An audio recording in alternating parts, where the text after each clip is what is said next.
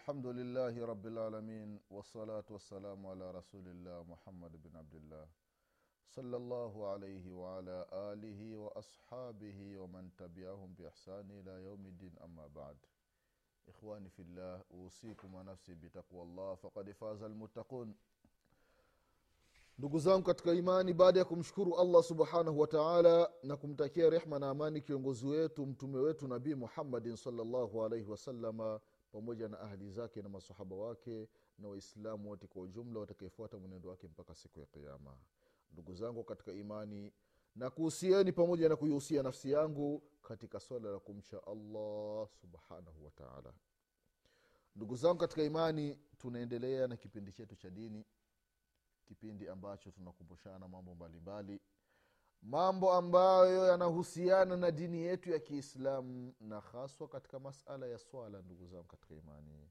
bado tupo katika masala yanayohusiana na swala ya ijumaa ndugu zangu katika imani. Tulikumbushana mengi ambayo inatakiwa yafanyike kwa khatibu siku ya ljumaa vile vile ikiwemo swala la kupanda juu ya mimbari hili swala ndugu zao katika imani ni swala ambalo au ni jambo ambalo alikuwa akilifanya mtume wetu muhammadin salllahu alaihi wasalama na kama tulivyokumbushana katika kipindi kilichotangulia kwamba katika mji wa madina zama za mtume wetu muhammadin salllahu alaihi wasalama alikuwa akitoa hutuba alikuwa anasimamia anashika mti. Ule mti unakuwa ni mkubwa umewekwa kwa chini alafu anaushika hivi. Kama gongo vile baadhi ya watu wanaita. Mtume saa salama anatoa khutba. Hiyo hali ikaendelea mpaka moja mwanamke mmoja miongoni mwa wanawake wa madina sahabia alikuwa na mfanyakazi wake alikuwa anatengeneza viti tengeneza vitanda akamwambia ya rasulllah mimi niko na mfanyakazi wangu anaweza akatengeneza kitu ukawa unapanda juu. Je nimwambia kutengenezee akasema hamna tatizo. Kwa yule fundi akatengeneza mimbari ya ya mtende. Mtume salllahu alaihi wasalama akawa anatoa khutba amepanda pale kabla ya mtende ni kwamba mtume salalla salama palikuwa kiguzo fulani ndio alikuwa wakati mwingine anasimamia. Kile kiguzo ndugu zao katika imani ikabidi akiache wakatengeneza mimbari nzuri. Masahaba radiallahu anhum wanasema siku moja tulikuwa tupo muskitini siku ya ijumaa mtume salllahu alaihi wasallam anatoa khutba. Kile ki, kipande cha mtende kipo pembeni. Ambacho alikuwa anapandia mtume saa salam akitoa khutba. Masahaba wakasikia kile kiguzo cha mtende kinalia. Kama sauti ya mtoto.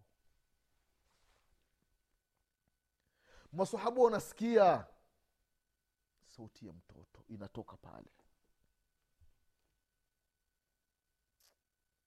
Mtume salallahu alaihi wasalama akaacha kutoa hutuba akateremka kwenye, kwenye mimbari yake akaenda mpaka kwenye kile kiguzo akaanza kukibembeleza kama mtu anavyomchukua mtoto amembeba anambembeleza akasikia mpaka masahabu anasema mpaka tukasikia ile sauti inaenda inakatika. Kama ni mtoto amelia sasa unakuwa unambebabeba mpaka unasikia sauti ile imekatika sasa na mtoto anasinzia. Mtume saa akakiacha. Mtume salallahu alaihi wasallam anawambia masahaba iki kinalia. Kwa sababu gani? Nilikuwa nikisimama juu yake ninataja maneno ya mwenyezi mungu subhanahu wataala sasa nimekiacha nipo juu ya mimbari. Kinasikitika hakipati maneno ya mwenyezi mungu subhanahu wataala allahu akbar. Angalia kiguzo. Kinasikitika. Kinalia kwa kutosikia maneno ya mwenyezi mungu subhanahu wataala kwa kutosikia mawaidha. Zama tulizo nazo. Mawaidha yanakufuata mpaka chumbani kwako. Mtu unazima hutaki kusikiliza unaweka chaneli za miziki. Mwislamu ambayo unasema ashhadu an la ilaha illallah waashhadu anna muhammadan rasulullah. Mwislamu akifungua tv yake chaneli aliyofungua ni ya mawaidha anazima haraka. Anatafuta chaneli za miziki chanel za miziki watu wanacheza uchi ndio wanaangalia. Baba yuko hapo mama yuko hapo kaka yupo hapo dada yuko hapo majirani wako hapo. Wanaona watu wanavyokatika viuno. Unapeleka meseji gani kwa watoto zako wa kike na watoto zako wa kiume? Ndugu zangu katika imani mtu ana ungo ana dishi nyumbani kwake. Lakini kazi yake ni kuangalia mambo ya ovyo tu. Kazi yake ni kuangalia mipira masaa ishirini na nne. Chanel za dini yeye hana habari nazo. Islam ananunua. Chaneli hizi za mipira chaneli za miziki paspoti mwislamu anailipia pesa kwa mwaka sijui anatoa sijui milioni ngapi anatoa. Kwa mwezi sijui ni laki moja na, na elfu ishirini mwezi mmoja. Mtu mwingine ananunua mwaka mzima milioni moja na zaidi. Kwa ajili ya kuangalia mpira. Kwa ajili ya kuangalia miziki. Thumma latusalunna yaumaidhin ani naim. Hiyo neema utaulizwa na mwenyezi mungu subhanahu wataala hiyo mali unayoitoa katika, ku, katika kulipia mambo ya upuuzi mwenyezi mungu subhanahu wataala atakuuliza siku ya qiama waan malihi min aina ktasabahu wafima anfaqahu. Mali uliyopewa na mwenyezi mungu subhanahu wataala namna gani ulivyoipata namna gani ulivyoitumia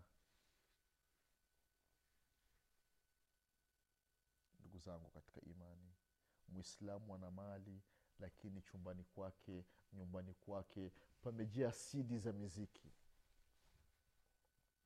Sidi za miziki ndio zimejazana. Hakuna sidi ya qurani hakuna sidi ya mawaidha. Ndio urithi ambao unaacha ndugu yangu mwislamu leo upo kesho haupo kitu gani ambacho kitakusaidia baada ya kufa kwako mbele ya mwenyezi mungu subhanahu wataala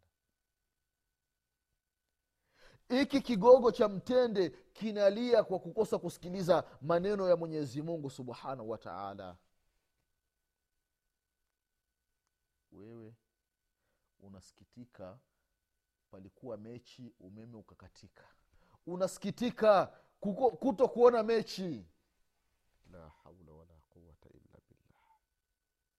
wala usikitiki mke wako mtoto wako hamwabudu mwenyezi mungu subhanahu wataala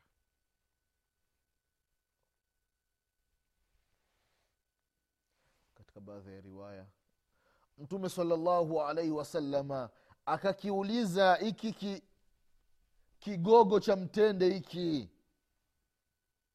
Je unataka nikurejeshe wakupande tena uwe mkubwa alafu utoe tende watu wakule au nikuzike utakuwa ni mti katika miti ya peponi. Kile kikasema nakubali niwe mti miongoni mwa miti ya peponi ili waislamu wa peponi waniile allahu akbar. Ndugu zangu katika imani tumwokopeni mwenyezi mungu subhanahu wataala tumwokopeni mwenyezi mungu ukweli wa kumwokopa mtume muhammadin salllahu alaihi wasalama alikuwa anasimama juu ya mimbar. Kwa hiyo almuhimu ndugu zao katika imani khatibu wakati wa kutoa khutba inatakiwa asimame juu ya mimbari.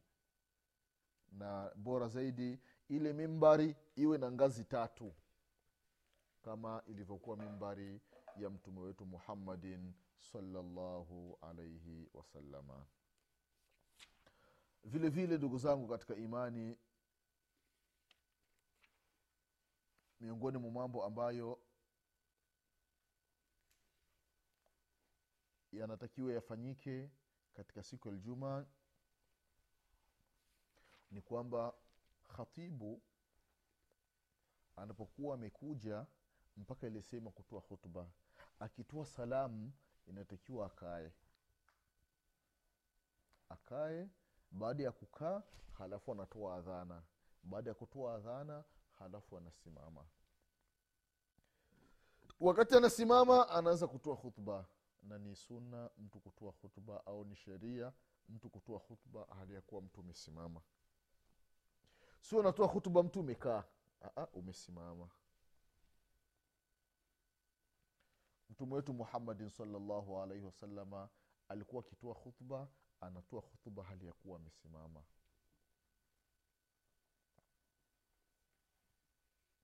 Anasema samura jabir bun samura radiallahu anhu arda alikuwa mtume salllahu alaihi wasalama anatoa khutuba mbili alafu anakaa baina ya khutuba mbili anasoma qurani kati ya hizo khutuba mbili na anawakumbusha watu katika upokezi mwingine kana yakhtubu qaima alikuwa anatoa khutba hali ya kuwa amesimama.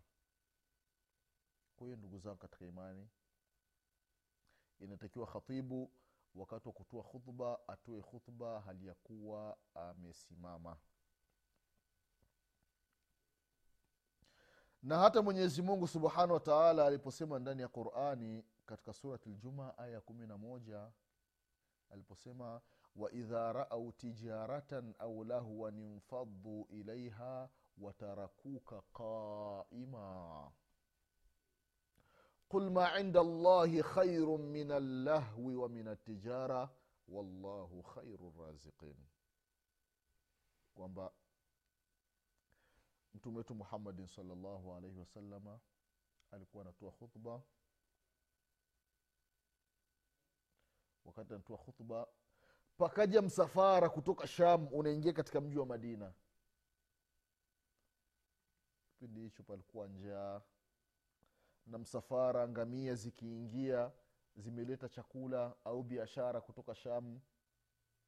Basi walikuwa na, wanapiga yani panakuwa na alama kama ni ngoma wanapiga. Sauti inatoka. Kwa ile sauti inakuwa inawajulisha watu kwamba msafara unaingia watu walikuwa msikitini wakati wa khutba. Ikabidi baadhi ya watu nafsi zao zikawadanganya ikabidi waache kusikiliza khutba wakaenda kwenye ule msafara wa biashara. Ndio mwenyezi mungu akasema waidha raau tijaratan wanapoona biashara au lahwan au mambo ya upuuzi. Mfadhu ilaiha wanaondoka wanatoka msikitini wanaenda katika mambo ya upuuzi. Watarakuka qaima. Wanakuacha wewe mtume muhammadin salllahu alaihi wasalama hali ya kuwa umesimama.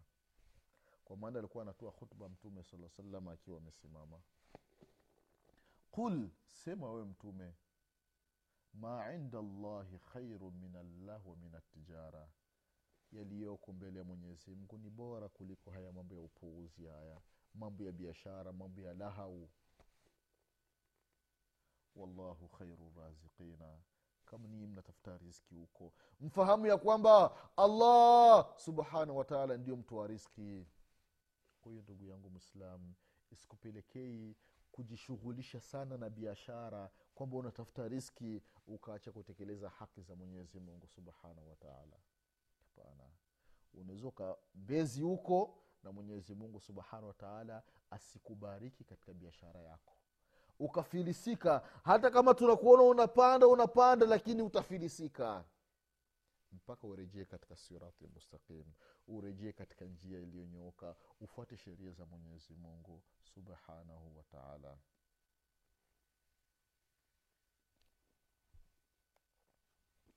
ndugu zangu katika imani ni kwamba khutba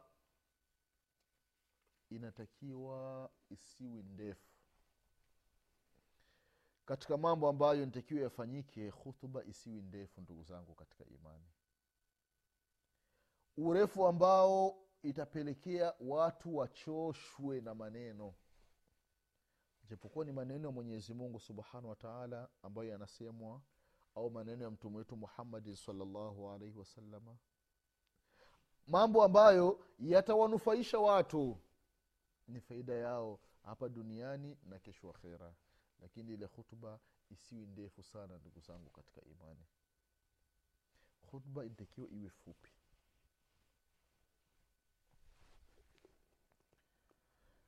Na kama alivyosema jabir bn samura radiallahu anhu waardahu ya kwamba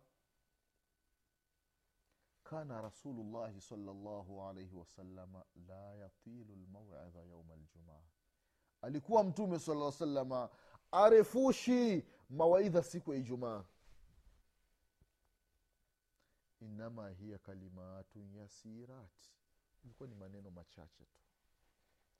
Kama ilivyopokelewa katika sunani abi daudi na vile vile kaisa kasema ni hadithi hasan shekh lalbani rahimahullah.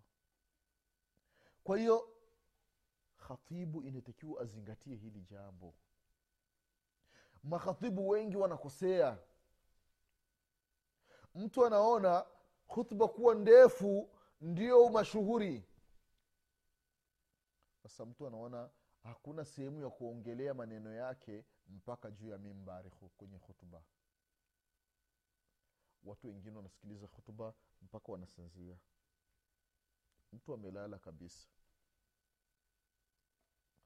Ndio wengine nafikia sala imemalizika anaulizwa vipi hutuba aliyosema ah, wapi yule khatibu afai kabisa. Hutuba masaa mawili. Kwa hiyo ndugu zangu katika imani hutuba inatakiwa iwe fupi na katika hadithi ya amar bn yasir radiallahu anhuma anasema ya kwamba alituamrisha mtume salallahu alaihi wasalama kufanya hutuba kuwa fupi. Amar bn yasir radiallahu anhuma anasema ametuamrisha mtume sala salama kufupisha khutba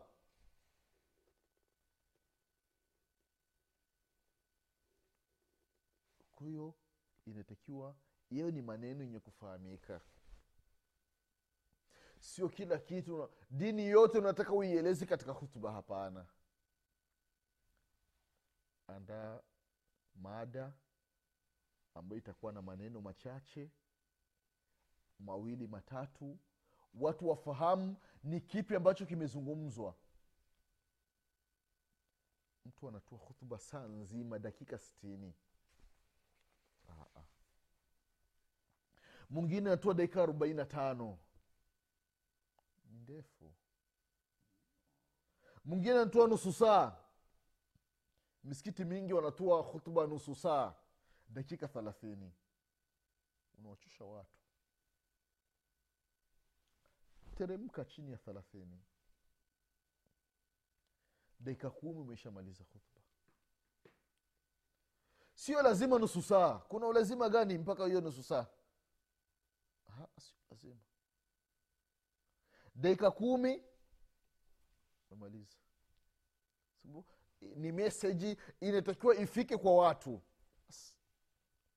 Wajue kwamba leo kuna kitu fulani kimezungumzwa. Leo kuna mambo mapya tumepata katika dini yetu ya kiislamu. Lakini sio unakuwa sasa hutuba yako inakuwa ni pilao unachanganya hiki mara unaenda huku mara habari za wapi habari za zamani mara habari za siasa mara habari za kuoa mara habari za riba mara. Maana unakuta khatibu anazungumza vitu vingi katika hutuba moja hili ni jambo ambalo halifai ndugu zangu katika imani na ndio maana akasema mtume salllahu alaihi wasalama ukitaka kumjua mwanachuoni ambaye ni msomi kasoma na kaielewa dini ni yule ambaye akiwa ni khatibu siku ya ijumaa hutuba yake inakuwa ni fupi halafu sala yake inakuwa ni ndefu. Huu ndio, ndio kipimo hiki. Ukitaka kunjua huyu ni msomi na kaielewa dini yake hutuba inakuwa ni fupi sala inakuwa ni ndefu. Kama tulivyoona katika zile sala zile sura ambazo alikuwa akisoma mtume saa salama siku ya ijumaa rakaa ya kwanza baada ya alhamdu anasoma surat ljumaa yusabihu lillahi ma fi lsamawati wama fi lardi wahuwa lazizu lhakim na surat lmunafiqun au wakati mwingine anasoma sabihisma rabika lala katika rakaa ya kwanza na katika rakaa ya pili anasema anasoma hal ataka hadithu lghashia hutuba inakuwa ni fupi sala inakuwa ni ndefu kidogo kwa hiyo ndugu za katika imani hivi ndivyo inavyotakiwa.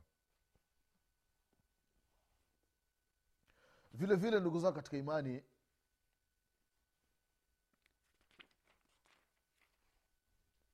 ni kwamba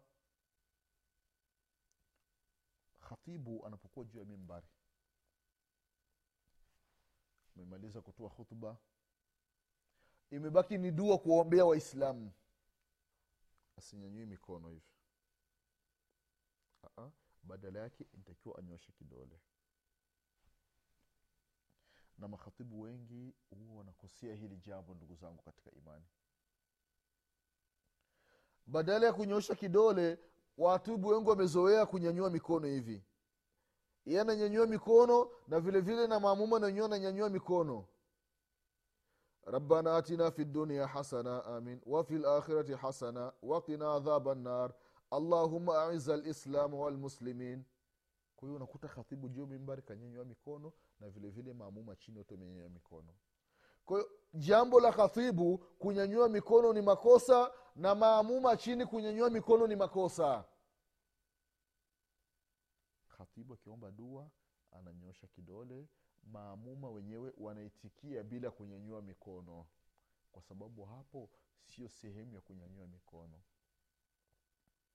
Zipo sehemu nyingine sehemu tofauti tofauti ambazo zimethibiti mtume wetu muhammadin salllahu alaihi wasalama alikuwa ananyanyua mikono lakini sio hapa. Kwa hiyo ndugu zangu katika imani hili ni jambo ambalo inatakiwa lizingatiwe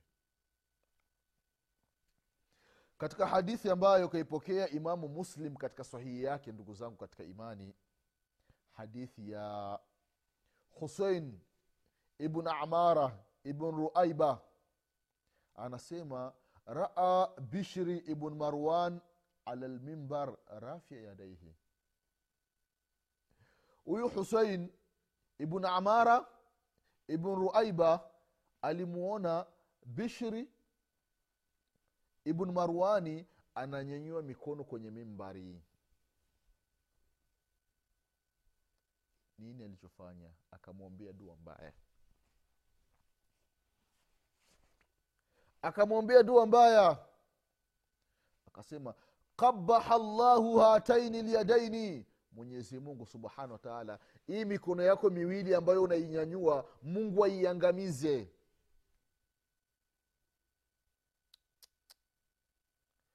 anasema lakad raaitu rasula llahi salllahu alaihi wasalama ma yazidu ala an yaqula biyadaihi hakadha wa ashara biisbihi lmusabaha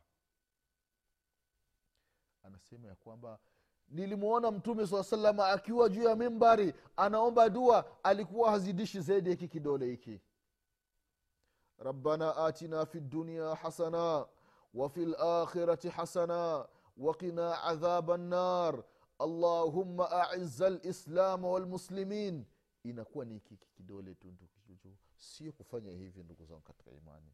Na maamuma chini sio khatibu akisema rabbana atina fi dunia hasana. Watu wote wamenyenyua mikono hivi. Ah, ah. Alafu akishamaliza wasalallahu sala muhamad watu wanafanya hivyo yote ni makosa. Kwa hiyo ndugu zangu katika imani khatibu akiwa kwenye mimbari amemaliza kutoa khutba anawaombea waislamu dua basi anyooshe kidole chake. Na maamuma wakati wa kuitikia dua waitikie dua amin amin amin bila kunyanyua mikono yao kwa sababu sio mahala pa kunyanyua mikono ndugu zangu katika imani.